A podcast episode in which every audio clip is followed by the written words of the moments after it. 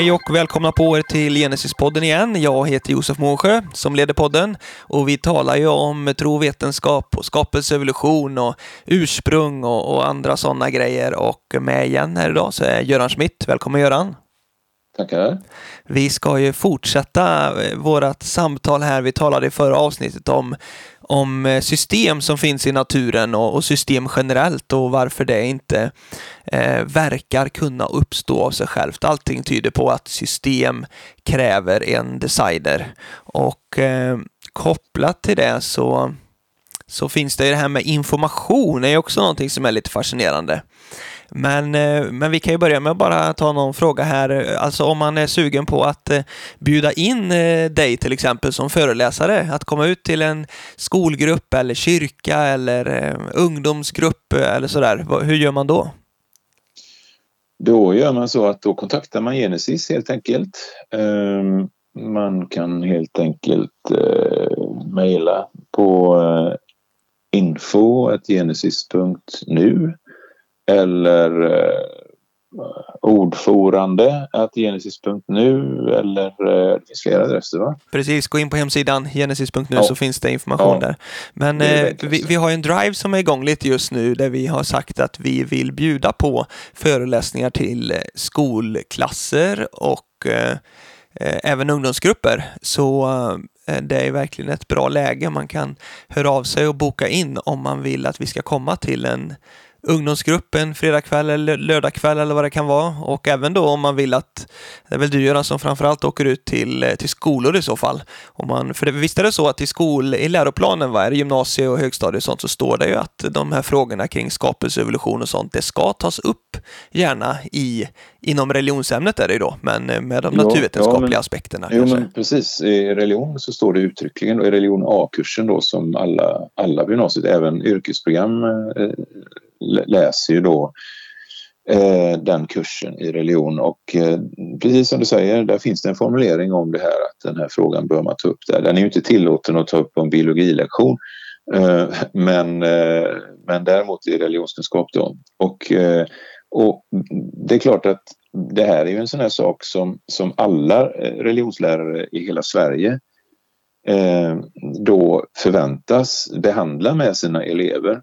Och ska det då vara eh, jag tror att det är på det sättet att när den här frågan behandlas så görs den, gör den det på ett sätt där läraren många gånger inte riktigt har koll på eh, vad det är för argument som, som vi som skapelsetroende egentligen använder oss av.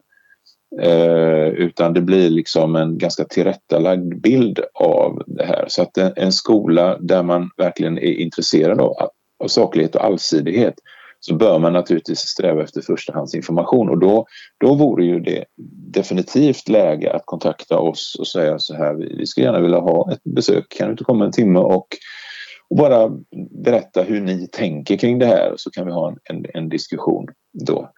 Eh, och den möjligheten finns ju nu så att det är bara att höra av sig så kommer vi och det kostar inte skolan någonting. Sen kan ju skolan få, få gärna betala resan eller sånt där men det är ju inget som är något krav utan vi, vi ställer upp i alla fall. Eh, och det gäller även ungdomsgrupper. Jag menar, det kan vara många kyrkor som kanske har, har liksom, liksom inte råd att ta in någon extern eh, talare och sånt där. Men hallå, vi ställer upp gratis. Så kom, hör av er när det gäller just ungdomssamlingar. Eh, då. För, för vi tycker att eh, ungdomar måste prioriteras. Alltså, ungdomar måste få se att det finns alternativ till det som står i läroböckerna alla unga människor ställs ju inför de här frågorna i, under sin skolgång och, och, och generellt va, det är ju existentiella frågor som man funderar på när man växer upp väldigt mycket och, och så om man kommer in på högskola och universitet så är det ju också många gånger sådana här frågor som eh, där det tas för givet med evolutionen och, och, och så vidare. Eh, så så det vill vi slå ett slag för, att gå in och skicka ett mejl till oss. Det är bara att gå in på en hemsida så finns det mejladresser genesis.nu. Och eh, annars kanske Göran, ska vi hoppa in och prata lite om information och sådär? Ja, och, eh, lite information om information. Precis, alltså när vi säger ordet information här då, vad är, vad är det vi pratar om då rent allmänt? Vad, vad är information för någonting? Mm, alltså slår man upp uh, ordet information och läser om det så, så är det, kan man säga att det, det handlar om allting som bär en mening då. Alltså meningsbärande saker. Och det handlar ofta om att eh, man har kunskap hos en person, individ på något sätt. Och så överförs den informationen då. Och sen så när den informationen når sin mottagares informationssystem så samverkar den eller interagerar med, med den och så skapas det ny information och, och sen så förs den vidare blir till kunskap hos ja, den blir först till kunskap hos, hos, hos mottagaren och sen så skickas det vidare. Så det där är någonting, alltså meningsfull, meningsfulla saker helt enkelt. Eh, det lättaste att tänka på är ju text, det, tänker jag. Va? Man skickar ja, ett sms eller man läser i en bok. Liksom. Där har vi ju information. Ja, precis. Och den kan ju överföras för massa olika... Alltså den kunskapen man har eh, om en viss sak kan man ju föra vidare på en massa olika sätt. Det här som vi håller på med just nu är ju ett sätt. Där, det liksom, där är det liksom elektroner i våra telefoner som omvandlar det och så blir det till vibrationer i, i ljud och sånt där. Men det kan ju vara i form av annat också. Det kan ju vara morse, jag menar, det kan ju vara i form av morsekod eller något annat. Mm. Det finns ju massa, massa olika sätt att göra Skrivet på, på ett papper så är det en bläck eller? Skriven, ja men precis, skriven text ja. Så att eh, det finns många, må, många sätt eh, då. Och då funderar man på varför, man... varför är detta intressant då ur ett skapelseperspektiv? Ja, det kan man ju verkligen undra. Men, men och då är det så här att Eh, det finns ett område inom vetenskapen som heter just informationsteori och där var det framförallt en, eh, en amerikansk matematiker som hette Claude Shannon som, som började tänka nytt eh, i, i fråga om detta. Jag tror det var på 50-talet, jag vågar inte svara på det, men det är ganska länge sedan i alla fall. Då. Men han gjorde en koppling av eh, begreppet information och han kopplade det till sannolikhets Eh, eh, läran då. Eh, och han, han tänkte ungefär så här att om man har en enkel fråga till exempel eh, så, så, kan svaret bli antingen ja eller nej då. Och då, då, är det, då finns det två alternativ då. Och då eh, formulerade han det som en bit, en bit eller bit av en Det är en förkortning av binary digit. Eh, då, då alltså tänker jag binär... på datorer, men det är kanske inte ja, bara ja, det. Ja, men precis. För där, där är det liksom... Är det, om en liten, litet, litet område på datorn är oladdat så svarar det mot en nolla och är det en viss spänning någonstans, jag vet inte, 3,5 4-5 volt någonting, då är det en, en motsvarande en etta då. Så att, att datorn jobbar med laddat oladdat. Så det är en binär kod på en dator. Liksom, va? Eh, om man har en tv-skärm så handlar det ju om att där finns det liksom eh, eller på en skrivare kan vi ta istället för där finns det då fyra olika sådana här färger. Det finns, om man köper då kan man köpa cyan, det är något blåaktigt va? och så magenta och så är det gult och svart. Det, det, det är de färgerna då. Så att man har, om man har fyra alternativ då, då, då gjorde Claude Shannon så att då menar han på att det är två bitar för det är två upp till två. Alltså en bit, en bit, det är liksom eh, två upphöjt till ett. Eh, det blir två. Nej, hur tänker jag nu? Eh, två upphöjt. Jo, men så blir det va. Två upphöjt till noll blir ett och två upphöjt till två blir fyra. Så att, så att eh, det, det, låter lite invecklat det här men hur som helst. Eh, han, han kom i alla fall på ett sätt att på något sätt fånga ju mer osannolikt någonting är, en viss händelse är, desto mer information innehåller det. Just det, så ju fler bit liksom, ju, ju, ju mer ja, information. Precis. Ja, och det, och det gör till exempel att om man, om man till exempel har en text på Eh, Eh, så är, i svenska språket till exempel så är ju ett Z väldigt mycket ovanligare än ett A till exempel. Då, så, att, så att därför så kommer då bokstaven Z att innehålla mer information än, än vad det är. Och det, de här grejerna blir lite konstiga därför att det gör att det är väldigt svårt att tillämpa Paul Shannons informationstänk på information så som vi tänker det, för vi tänker på meningsfullhetsaspekten och den, hans aspekt är helt frikopplad från, från eh, meningsfullhet. Eh, då, va? Därför att, därför att eh, Det, det kan stå liksom Z, A, Q, B och, och, då menar han att det är mycket information där, men vi tycker inte ja, att det säger någonting. Ja, men, ja, precis. Skulle man ha en sida med bara Z i så skulle, skulle den, eh, den sidan innehålla mer, betydligt mer information än om man har en, en vanlig sida med meningsfull information från en tidning eller något.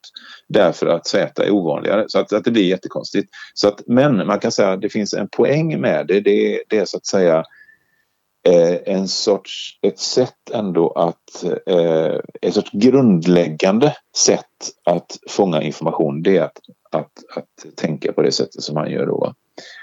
Men, men vi hade ju, om vi säger 2020 så hade vi besök av Werner Gitt, en eh, det kommer nog på årskonferensen där va? I han talade om Noahs ark bland annat tror jag.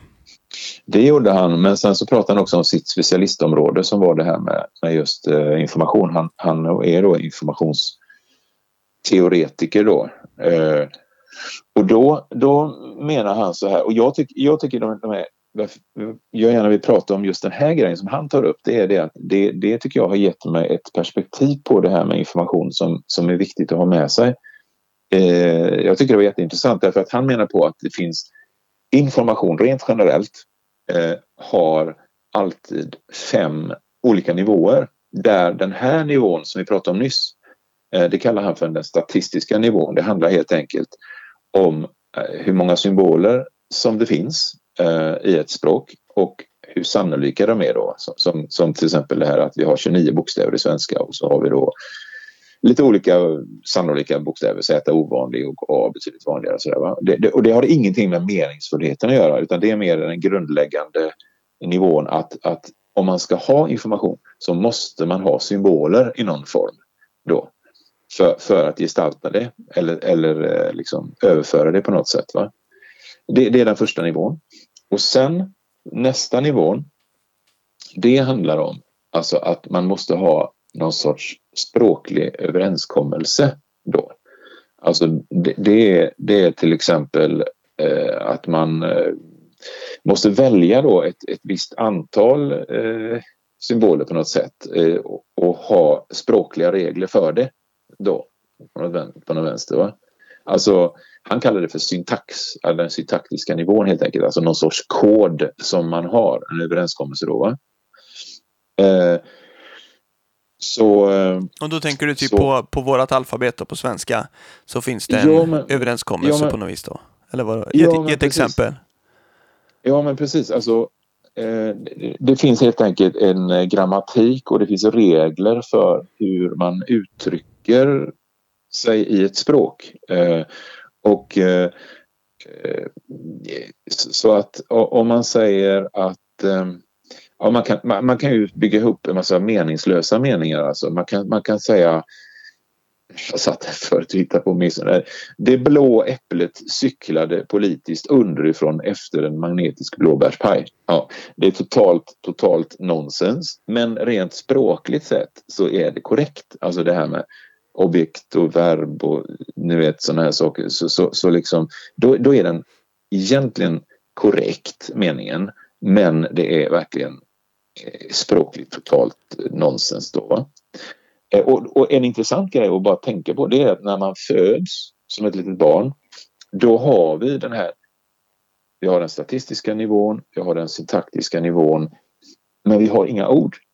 Alltså vi, vi, har, vi har på något sätt, vi är helt blanka men någonstans så har vi ändå när vi föds en förmåga att tillägna oss språk och språkliga regler och sånt där. Och de, den förmågan är samma oavsett var man föds på jorden. Så har man den förmågan. Sen fylls den på då med meningsfulla ord så småningom. Så man lär sig successivt att, att liksom få mening i det man säger.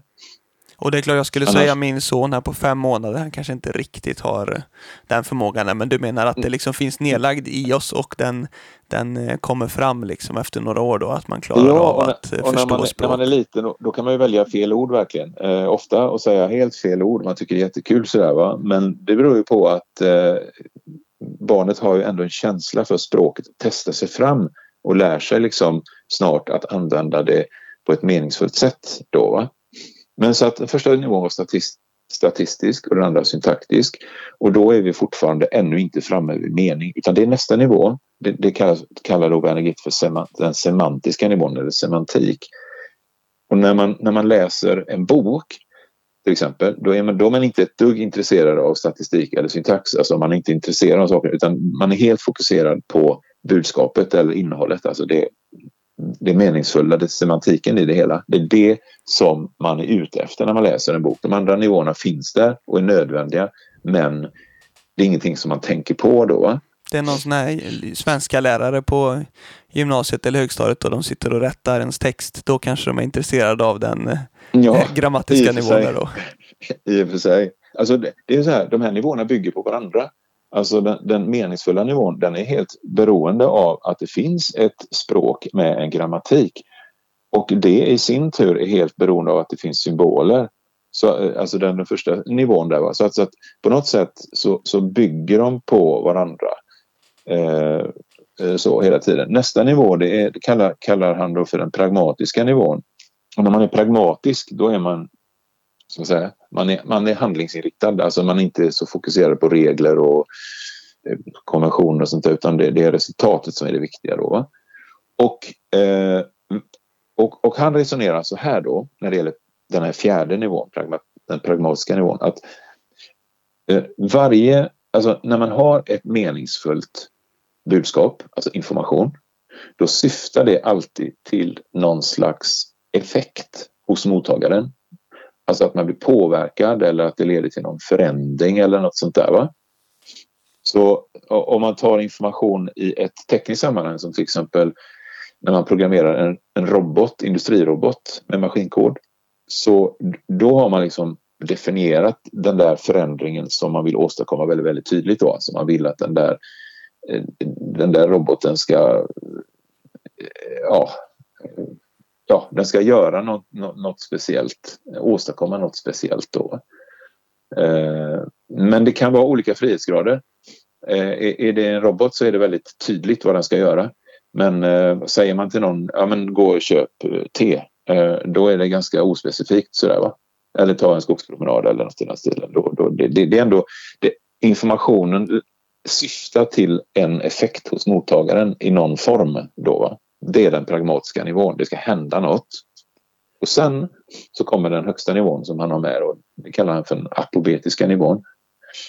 Och eh, det är något grekiskt ord, du behöver gå in på det, men, men liksom, mm, det handlar om själva syftet och meningen med det hela.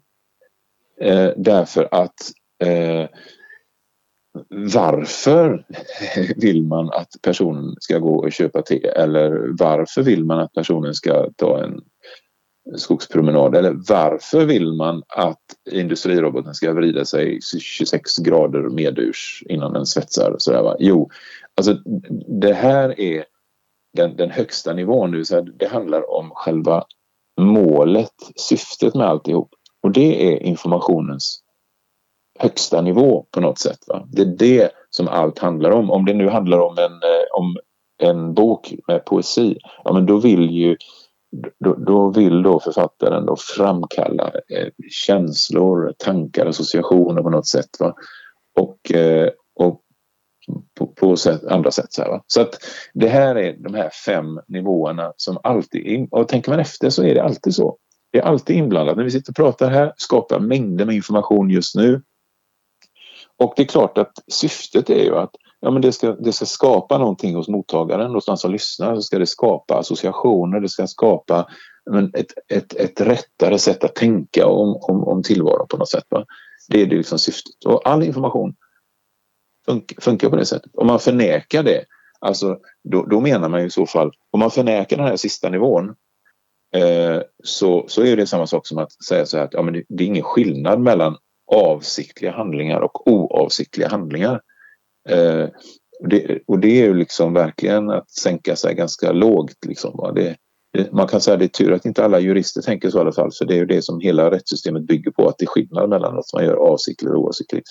Så, att, ja, så de, nivå, de här nivåerna då, jag tycker det är jättetjusigt liksom, att, att på något sätt bryta, bryta ner det här med information till något så påtagligt då.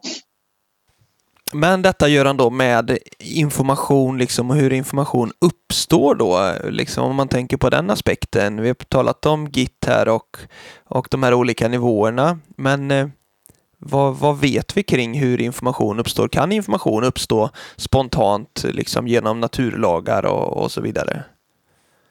Alltså man kan ju fundera på vad det egentligen finns för någonting i, alltså i naturen som skulle kunna skapa information. Eh, vad, vad, har vi egentligen? Vi har, vi, har, vi har slumpen och vi har naturens eh, lagar. Det är de två grejerna som står till buds egentligen. Va? Och eh, där tänker jag man kan själv resonera sådär. Liksom, kan slumpen skapa information? Och det, det tror jag man intuitivt känner direkt att nej, slumpen är ingen bra informationsskapare utan man har ju tvärtom den ganska tydliga erfarenheten att om man har information eh, och låter slumpen eh, verka så, så förstörs information istället. Så att det, det, den verkar, slumpen verkar i precis motsatt riktning. Och vilken typ av information de... talar vi om här då? Är det alla de här nivåerna tänk, som Git talar om? Ja, jag, tänk, ja, jag tänker till exempel alltså om man har en om man har ett, eh, säg att man har ett, en datafil säger vi och så kopierar man den ett antal gånger eh, kopierar kopian och håller på så där ett tag. Ja, men till slut så kommer den där filen att bli korrupt. Den kommer till slut inte att kunna gå att öppna ens därför att det sker slumpmässiga förändringar och de förändringarna är, är inte någonting som gör programvarorna bättre eller vassare på något sätt då. Så att slumpen Uh, slumpen förstör information. Sen Men den här, första, att, den här första nivån som vi pratade om förut, här, att känna information, det kan uppstå av sig självt kanske? Ja, ja, den skulle man kunna säga att den skulle möjligen kunna uppstå därför att det enda som behövs för att det ska uppstå en rad med symboler, det, det skulle kunna vara till exempel bara att det, det råkar kopieras bara av sig själv. Att det, det, det är samma grej händer om och om igen eller sådär så blir det fler bokstäver som läggs till eller att det bildas fler molekyler av, av en viss sort eller någonting. Då, då, då uppstår det fler eh, saker som skulle kunna funka som symboler på något sätt. Va? Så, att, eh, så, så är det ju. Men naturlagarna som sådana de, de skapar ju alltid, en, en naturlag är ju alltid samma. Det, det, det, det, är ju det som gör att en, en viss sak är en naturlag. Allting faller neråt mot jordens centrum. Eh, allt gör det utan undantag och skulle det vara ett undantag, ja då hade det inte varit en lag. Utan, så naturlagarna är ju mer, om, om man kan tänka sig att den där kännoninformationen är bara en sekvens med bok, slumpmässiga bokstäver. Eh, så skulle, skulle naturlagarna åstadkomma sekvenser av bokstäver som alltid var samma. Bara bokstaven A hela tiden eller C eller Z hela tiden. Och alltså, det där kan då handla om saker på den statistiska nivån. Men hur uppkommer en kod till exempel då? Va? Eh, Precis, för jag nämnde hur, ju det här snöflingor till exempel förra gången. De är väldigt fascinerande och häftiga och ser ju ut ja. som att vara eh, skapade på ett vis liksom. Men eh, Ja, men och det, och det är samtidigt så är en snöflinga oftast det beror lite grann på vad det är för temperatur som, som liksom de bildas i. Men det vanligaste är att en snöflinga har en sexsymmetri, det vill säga den har sex eh, grenar som sticker ut åt olika håll. Då, och, eh, och, det, eh, och det är ett resultat av en kombination av slump och naturlagarna. Så, som igen, eh, sex, eh, sex eh, kants, eller ja, sexkantiga symmetrin den har att göra med hur vattenmolekylen, vad den har för bindningsvinkel där mellan, mellan väteatomerna. Då. Eh, så, att, eh, så, att, så att det där är, det, det där, en snöflinga är, är alltså vacker men den bär ingen meningsfull information utan det handlar om upprepade mönster i, på, på ett vackert sätt som slumpen har varit med och, och så. Så, så att, kan man påstå att den innehåller kärnoninformation? Den inno ja, det kan man säga att den gör. Den innehåller kärnoninformation på någon sorts väldigt, väldigt grundläggande nivå. Då. Men, men, men frågan är då liksom, en, en kod då som är syntaxnivån, det handlar om att det finns en kod. Och då kan man ställa sig frågan, hur i all sin dar skulle man kunna tänka sig att en språklig överenskommelse som det handlar om då skulle utvecklas och förändras utan att det blir totalt kaos. Alltså, om man tänker sig att man har en enkel kod, alltså om, om jag har eh, datorn jag har här framför mig till exempel, där, eh, nu är den inte framför mig egentligen men det, på datorn jag har så finns det ett antal tangenter och varje gång jag trycker på ett Z där så kommer det upp ett Z på skärmen. Jättesmart. Men egentligen så är det ju liksom, det handlar ju om en språklig överenskommelse eller en överenskommelse på något sätt att trycker du på just den tangenten då blir det det mönstret på skärmen. Så va? Och med hjälp av den överenskommelsen mellan mitt tangentbord och det som händer på skärmen så kan jag liksom ja, skapa, eh, få information att hamna där på, på, på datorn. Va? Men skulle, skulle man plötsligt ändra i den överenskommelsen genom att flytta om tangenterna på mitt tangentbord så att ett P hamnade där L stod, ett A där Z stod till exempel. Då, och jag fortsätter och, skriva på samma sätt, då blir det totalt kaos eh, på skärmen. Därför att, därför att det går inte att ändra en, en, en överenskommelse utan att det får drastiska konsekvenser. Så att, eh, All, alla själva... språk är väl en liksom, eh, överenskommelse mellan den som talar och eh, mottagaren liksom, som är svenska ja, till exempel. Det. Och, det, och, och, så är det ju och det intressanta är att det här med, och det, det är ju egentligen det här som är själva poängen med hela det här programmet på något sätt. Alltså därför att alla de här fem nivåerna som Werner Gitt pratar om, som, som alla språk liksom bär i sig, de finns i naturen också. De finns i livet, eh, alla former, eh, alla biologiska varelser. Eh, och om vi tar den första statistiska nivån till exempel då, det här med, eh, så, här, så, så, är det där, det finns faktiskt informationssymboler och det är de här kvävebaserna då i DNA. Eh, C, T, A, G brukar vi säga då, eller fem kvävebaser egentligen för att i RNA så finns det ur, uracil istället för tymin. Då, så att det blir så. Men, men, men alltså de där informationssymbolerna, de finns verkligen på syntaktiska nivå, eh, förlåt, eh, statistiska nivån då. Och sen nästa nivå, och det är det här som är spännande nu, nu då därför, därför att här handlar det om den där nivån där det, där det finns en kod verkligen då. Därför att det är ju så här att varje och det här har vi inte liksom gått in i detalj men vi kanske återkommer till det senare. Men, men liksom, i DNA så är det så att de här symbolerna tolkas tre och tre. Då. Så att när jag, när jag pratar nu här så pratar jag ju någorlunda svenska. Eh, och det är 29 olika bokstäver och orden är lite olika långa då. Lite olika många bokstäver. Mm. Och, och ett antal sådana ord bildar en mening och meningen bär information. Och på samma sätt är det med DNA. Det vill säga längs DNA-molekylen så sitter de här så kallade kvävebaserna då eh, eh i, i ordning då. C, T, A, G, G, A, C, T, T, T, C, C, C, G och så vidare. Va? Och, och tre och tre av dem eh, bildar enskilda ord så att, och varje sån här triplett då, eller kodon som det heter, varje sån kombination av tre bokstäver har då en, motsvarar då en viss bestämd aminosyra.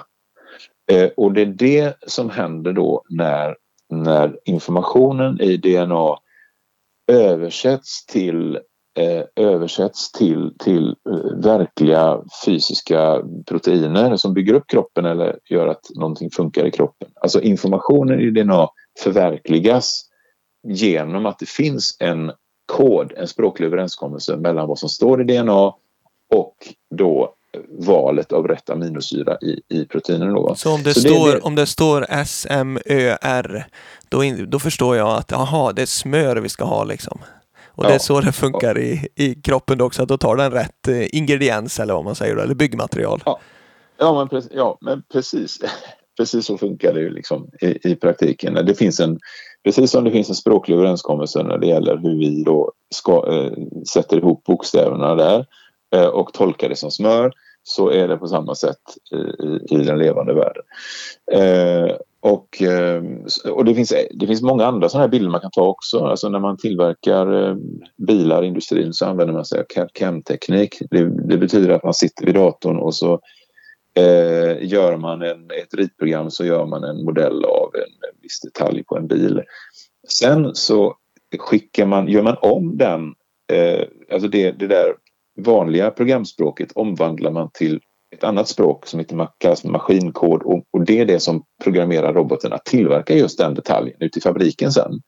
Så att, så att när vi tillverkar saker med modern teknik så använder vi ett system som är väldigt likt det som finns i naturen därför att naturen har först informationen i DNA. Sen översätts det till en sorts maskinkod i form av RNA. Eh, det är sånt där som man sprutar in i kroppen nu i samband med vaccineringen. Ni vet. Och, eh, och, och den sen gör att det kan förverkligas någonting då i, i form av proteiner. Som Precis, då skickas den RNA-koden till ribosomen och så, och så ja. läser ribosomen av den här industriroboten precis. kan vi kalla ribosomen då. Den ja, läser av precis, koden. Precis, så att vi har statistiska nivån, inga, inga, inga problem. Syntaxnivån finns i den levande världen, det är intressant. Och sen då den, den där semantiska nivån, den tredje nivån, det här som hade med det meningsfulla i, i boken att göra som vi läser Finns den i levande varelser då? Är, är den här informationen i DNA meningsfull? Ja, det kan man konstatera för att jag menar tar man bort DNA ifrån en cell så kommer den inte kunna föröka sig och den kommer snart dö. Så att, så att DNA är verkligen meningsfull, den har med livet självt att göra. Mm, så det är inte intetsägande ord som bara är blandade huller om buller utan, utan de Nej, finns precis. där bärande på därför, information. Därför att det som tillverkas i våra celler hela tiden är proteiner som behövs för att vi ska kunna leva och skulle ribosomerna sluta fungera, skulle DNA försvinna, skulle RNA slås ut, ja men då dör vi. Liksom. Så att det är helt klart, det finns en meningsfull nivå i livets språk. Då. Sen kommer vi till nästa nivå, den, den eh, pragmatiska nivån. Eh, det som hade med, med, med eh, handlingar att göra. Och då kan man undra så här, leder då livets information till specifika handlingar? Och ja, men det, det är verkligen så att de proteiner som bildas då av DNA, de har då väl definierade funktioner. Antingen används de till byggnadsmaterial eller så används de till då att se till att rätt kemiska reaktioner i ämnesomsättningen sker liksom i rätt eh, ögonblick och med rätt hastighet och sånt. Så att, så att det är verkligen specifika handlingar som informationen leder till. Det där, alltså den där handlingsdelen av det hela. Det är verkligen saker som är, är, är ändamålsenliga som det, det används till. Och den sista nivån, den apobetiska nivån. Allt som sker i cellen syftar till att livet ska funka, upprätthållas och föras vidare. Det, det, det, är det som informationen, all information i DNA syftar just till det. Eh, och kanske dessutom att vi ska förstå att Gud finns på riktigt. Alltså för att den här, all den här, alla de här nivåerna av information är helt, helt enkelt svindlande. Och de finns i varenda liten levande varelse. Och det är bara den första nivån, den statistiska nivån, som eh, går att förklara med hjälp av evolutionsteori eller idéer om slumpmässiga uppkomst, slumpmässig uppkomst av saker och ting och sånt. Men de andra fyra nivåerna, från koder, meningsfullhet, eh, ändamålsenlighet och, och liksom det där sista också, att upprätthålla livet. Allt det där är sånt som inte går att förklara på annat sätt än en, en, en, en, en skapare som verkligen ville det. Och då läste jag lite här vet du, men alltså det här språket liksom, den här koden som finns och den bär på information och man inser att det här är, det här är häftiga grejer liksom. Men vad tänker en evolutionist då liksom? Tänker den att ja, men det här informationssystemet det har liksom Eh, och den här samordningen eller överenskommelsen som vi pratar om här, att, att ribosomen förstår liksom det som står på DNA eh, och, och att det liksom översätts till aminosyror på ett bra sätt. Är det, tänker man att den, den bara uppkom av en slump liksom? Det bara blev den här eh, överenskommelsen och att ribosomerna läste av eh, RNA på det här viset liksom? Eller hur, hur tänker man som evolutionist? Ja, men, men Eh, om man, man, om man så att säga, tänker bort en skapare, en intelligens, en, en pla planering bakom alltihop så är man liksom hänvisad till att tänka sig att saker har uppkommit stegvis, gradvis. Eh, och som vi sa, det, det, det här som du beskrev nu, det, är, det handlar ju om system verkligen. Va? Det handlar om system Eh, och Eh, vi nämnde det, tror jag, i förra programmet också, att det, det är inga problem att tänka sig, har man ett system, ett ganska enkelt system, så kan man mycket väl tänka sig att ett sådant system kan ändra sig inom vissa ramar. Men gör man drastiska förändringar då, då slutar systemet att funka. Då, va? Så, så, det är inte så att man kan visa att ett system kan, kan gradvis utvecklas till, till ett annat system. Jag menar, till exempel det här vi har. Vi har ett system när det gäller DNA till exempel att det, det finns just fyra bokstäver i DNA. Eh, vi har ord som alltid har tre bokstäver i varje ord. Och, och, och, det är kopplat då till den här genetiska koden som det brukar kallas då. Eh, det, det, det där är ett system. Man kan inte bara plötsligt ändra antalet bokstäver eller ändra något annat utan det måste ha blivit till i en, i en, eh, som ett, ett fungerande system, en fungerande helhet från början. Det kan inte ha eh, det, det, går inte. Det, ett sådant system kan inte uppstå för att eh, så både, så både bevis, DNA, RNA, eh, ribosomen, liksom, ja. avläsningsmaskinen, liksom, alla de sakerna måste ha funnits på ja, en gång från start då. Det, det, handlar om överenskommelser på något sätt. Mellan, det är på något sätt som att jag menar, här har de här, och det här, så här har det inte gått till. Men man skulle kunna tänka sig att här har de här molekylerna satt sig ner och haft ett planeringsmöte. Liksom. Ja, men jag börjar och så gör jag så här och så kommer du att ta vid sen och sen så vidare. Va? Och, och så håller det på så här. Nej, men det, det kan inte livlösa molekyler göra. Utan, eh, utan eh, bevisbördan i fråga, eh, när det gäller det här, det, det, det vilar faktiskt på den som hävdar att det här kan uppstå av en slump. Det är inte vi som, som skapelsetroende som behöver bevisa det här för att, för att vi har egentligen all evidens bakom oss när vi säger att finns det ett system så är det designat av intelligenta varelser. Därför att alla system vi känner till är det. Så, Men den som hävdar att livets system, som är mycket mer komplexa än våra egna system, att, för vad är livet jämfört med en, en eller vad är en mobiltelefon jämfört med, med livet självt? Ja, men då vilar bevisbördan på den att hävda att, eller att visa att det behövs ingen intelligens för det.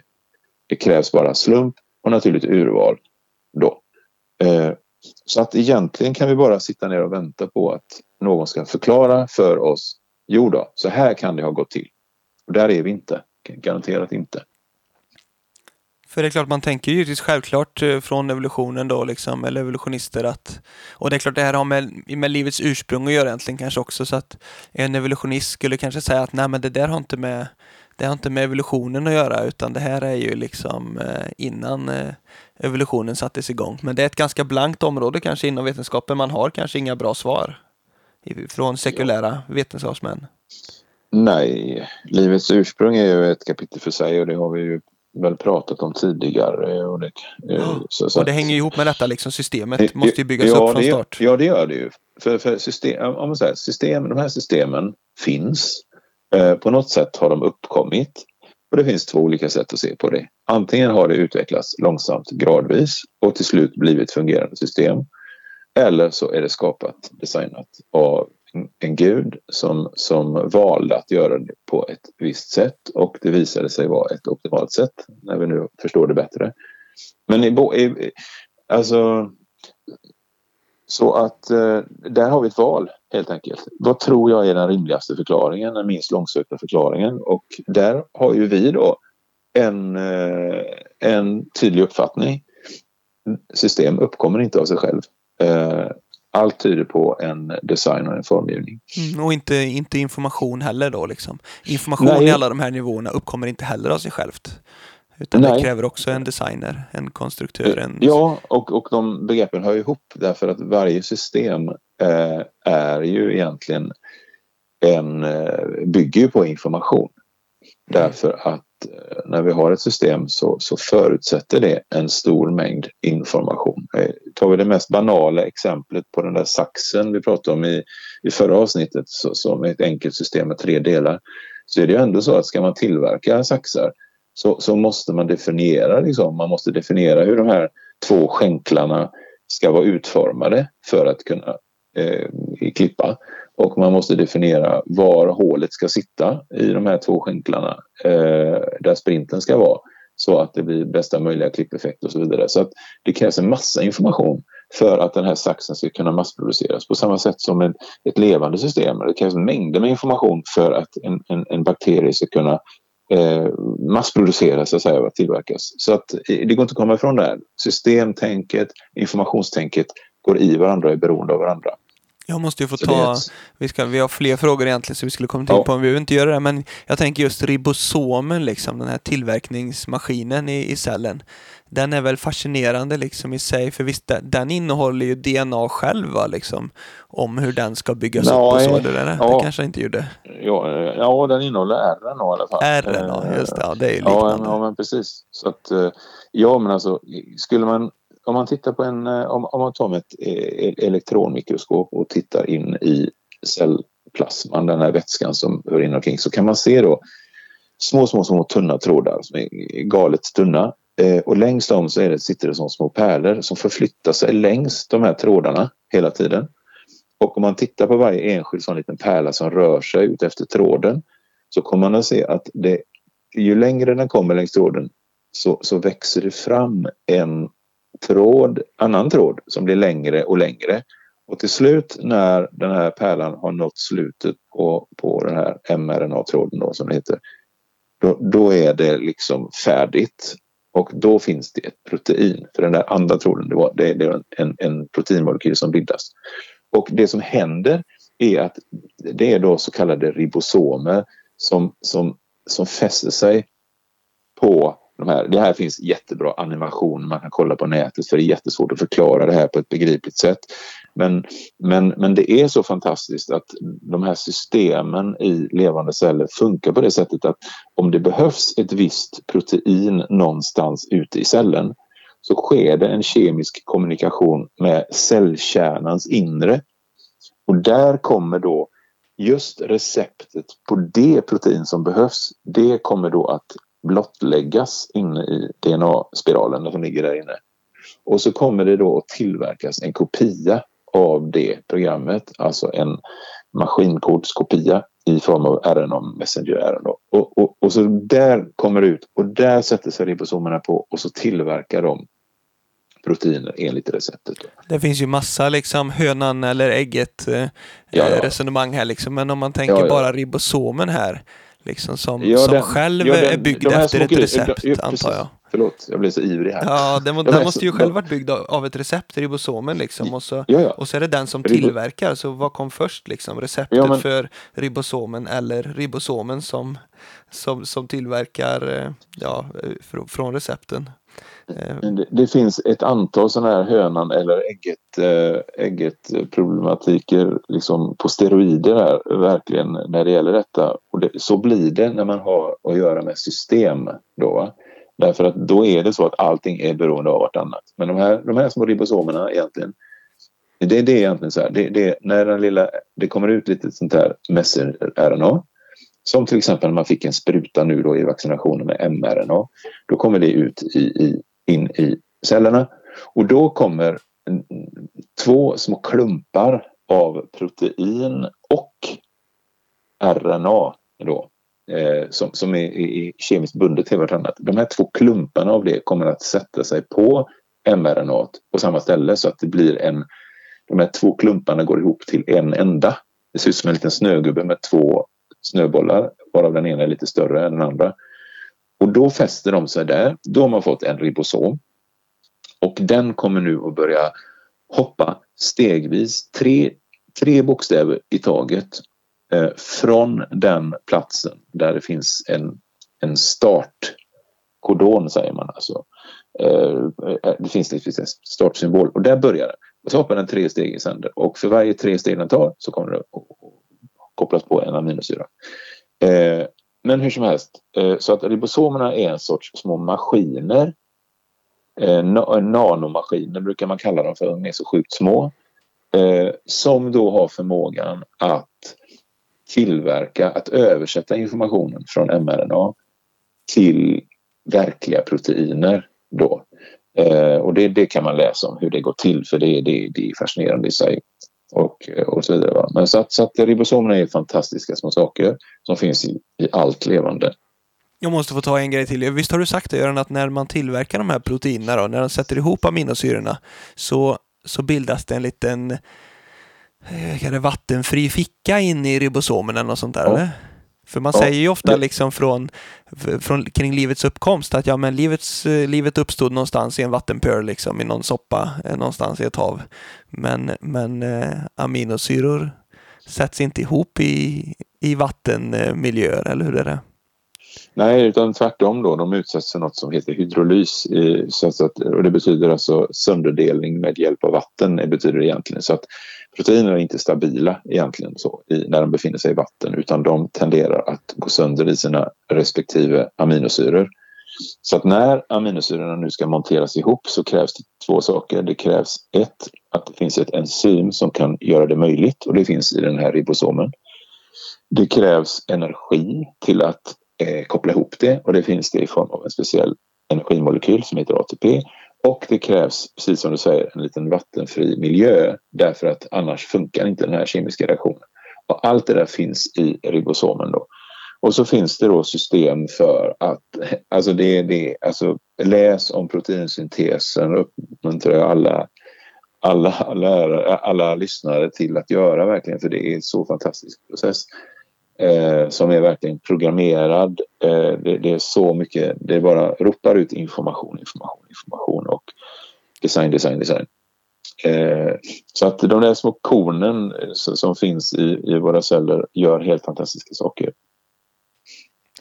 Och ja. Ja, det är bra. Eh, vi får, det, vi får väl jag, landa det, någonstans. Det sa jag inte det, men jag kan bara nämna det också. Bara för att ytterligare lägga på en dimension till. Att de där proteinerna som då tillverkas där. De, de, de ska ju då användas någon speciell stans i cellen. Och hur i all sin dar vet de vart de ska hän? Svar, de vet inte det därför att de är livlösa molekyler. Men när det tillverkats ett nytt protein så är det försett med en liten adressetikett som anger var någonstans i cellen, som ju är gigantiskt stor i förhållande till den lilla proteinmolekylen, vart det ska hän. Och då finns det ett, ett annat system med så kallade transportproteiner som kallas för kinesiner som förmår att läsa av postnumret då. Det är ett visst antal kvävebaser i slutet på ett protein då. Eller inte kvävebaser men eh, aminosyror. Och sen så väljer då den här, de här små livlösa molekylerna eh, eh, en bana inne i cellen som kallas för en mikrotub. Och så och så vandrar, promenerar verkligen de här molekylerna bokstavligt talat eh, med den här lasten av de här proteinmolekylerna till exakt rätt ställe i cellerna. Det krävs, det, bara det är en enorm logistik. Ett, ett, ett logistiksystem på alla andra system i, i cellen. Så att och vi pratar en längre... cell, eller hur? Liksom? Det är ja, en cell det cell, vilken, vilken som helst cell av, av en, en kropp. Liksom. För cellerna liksom föröker sig, växer ja. till och då måste de ha Vi har miljoner men, celler kan... i våra kroppar då? Eller ja, jag kan inte, miljarder, miljarder, eller hur många är det? Ja, men det handlar om hundratals, eh, hundratals miljarder celler. Liksom. Ja. Hundratals miljoner. Är det, är det stor felmarginal på det här postsystemet? Eller och, och leveransförseningar?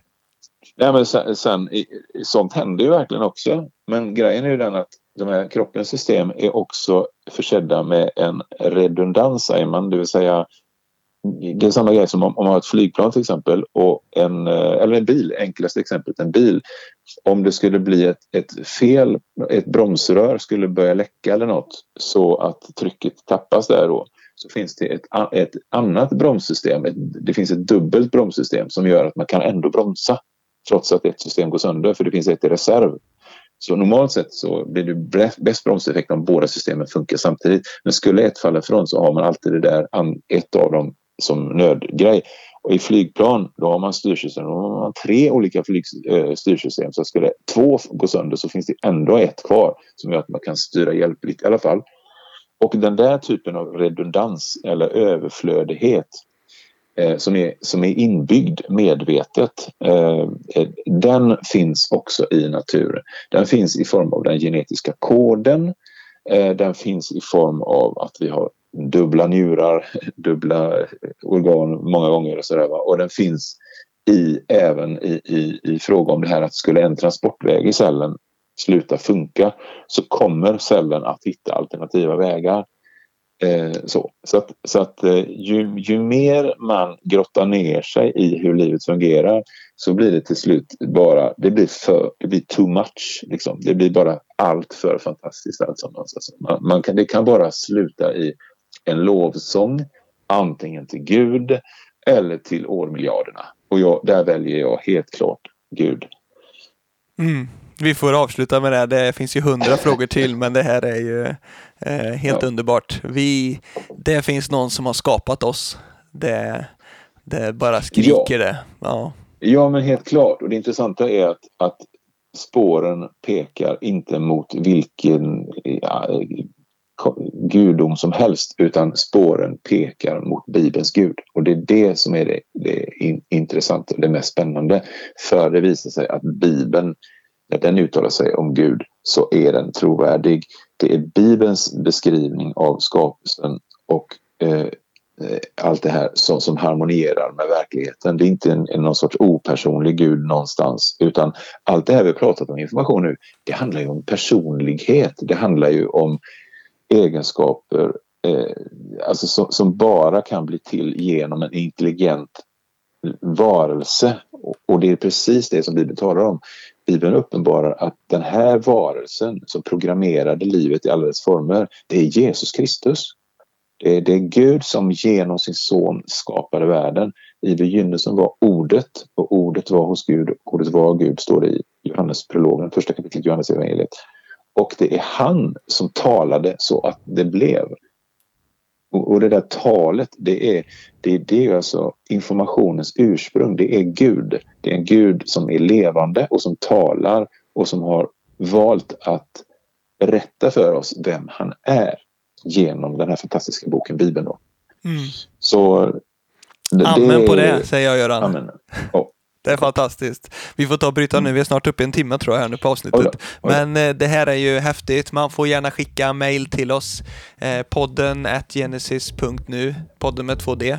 Eller till någon annan mailadress och, och, och sådär. Och eh, vi finns på Facebook och sociala medier, Instagram och, och sådär. Så det finns alla möjligheter att ta kontakt och vara med och eh, ja, sprida vittnesbördet om skaparen. Det tycker jag liksom det här handlar om. Så, så tack så mycket Göran. Tack själv. Så får vi tacka alla våra lyssnare också och önska alla en fortsatt härlig dag oavsett när man lyssnar. Tack och hej på er. Hej då.